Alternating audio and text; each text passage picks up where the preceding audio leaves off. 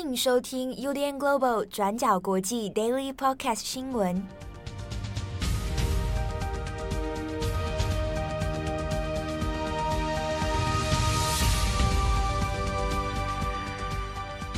Hello，大家好，欢迎收听 UDN Global 转角国际 Daily Podcast 新闻，我是编辑七号。这一段 Podcast 新闻呢，是我们针对乌克兰的情势，然后来做的一些补充说明。那这边也补充一下，现在我们录音的时间呢是台湾时间的五点半左右。好，那所以等一下更新的相关资讯会是稍早的一些乌克兰情势哦。那因为现在随时都在变动当中，那可能各位听友听到这个相关内容的时候呢，那乌克兰当地的情势也会有一些相应的改变。好，那也请大家随时留意。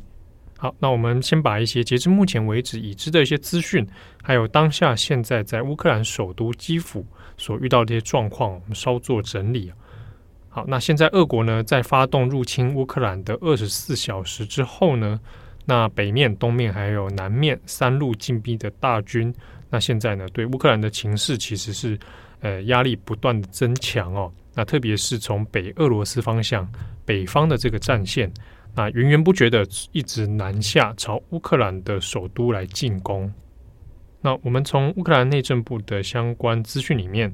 呃，有说到，呃，乌克兰现在预计可能在当地时间星期五，就是他们时间的今天哦，晚上的时候，那可能俄罗斯会在针对首都基辅发动更大规模的袭击，那坦克车可能会进入到基辅里面。那这会是这一连串的抵抗战争里面，可能是最为困苦、最为艰难的一天哦。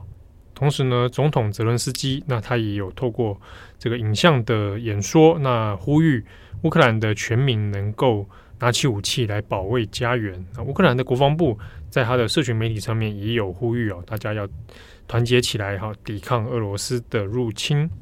那我们也这边看到乌克兰军方现在已知的一些通报，那确认俄军呢，那已经是的确逼近到基辅的城郊哦。那在先前呢，在今天台湾时间下午的时候，那有陆续的传出这个相关的警报，那甚至是有看到俄军的军用卡车那进入到基辅这边。那当中呢，就是比较吊诡的是说，有一些俄军他是。掳走了乌克兰军的一些军用卡车之后呢，然后乔装成乌克兰军，然后从基辅的北侧啊，在基辅北侧这边有个奥波隆地区哦，那全速的从这个地方再往基辅的市中心移动。那在奥波隆区这边所谓的俄军渗透啊，那乌克兰方面呢是说，呃，在很快的时间之内就把这些敌人给歼灭掉哦。不过呢，在公布所谓的歼灭敌人之后呢，其实，在奥波隆区。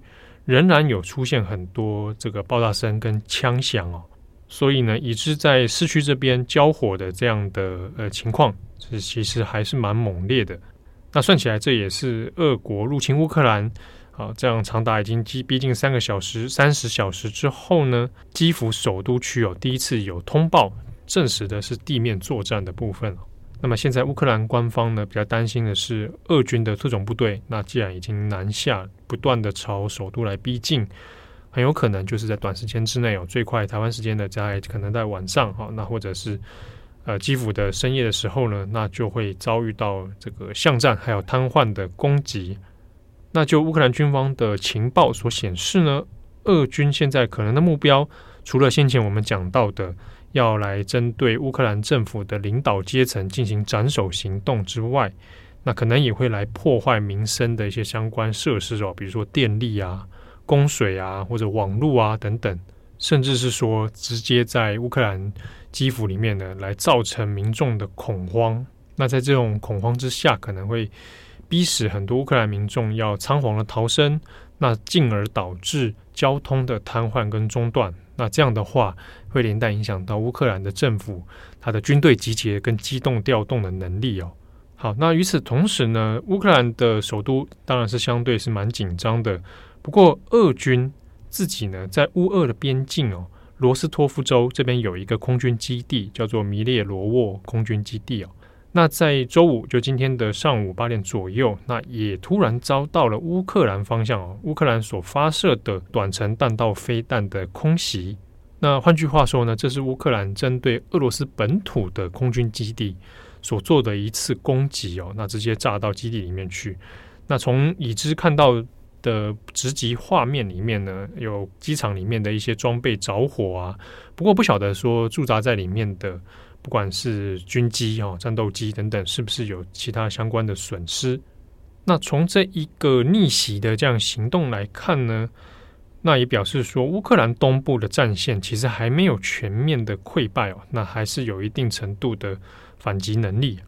好，那现在根据。外媒还有几个呃相关团体啊，联合国团体的一些资讯，已知大概至少乌克兰在这边呢，已经有避难的人数是超过十万人。好，那现在已经有从外媒的一些照片里面看到啊，民众现在在地下的避难所里面等待。好，那相关的文字报道也欢迎参考今天转角国际网站的过去二十四小时单元。那同时呢，还有关于俄罗斯方面以及乌克兰军。双方在战损战况的资讯更新上面有哪些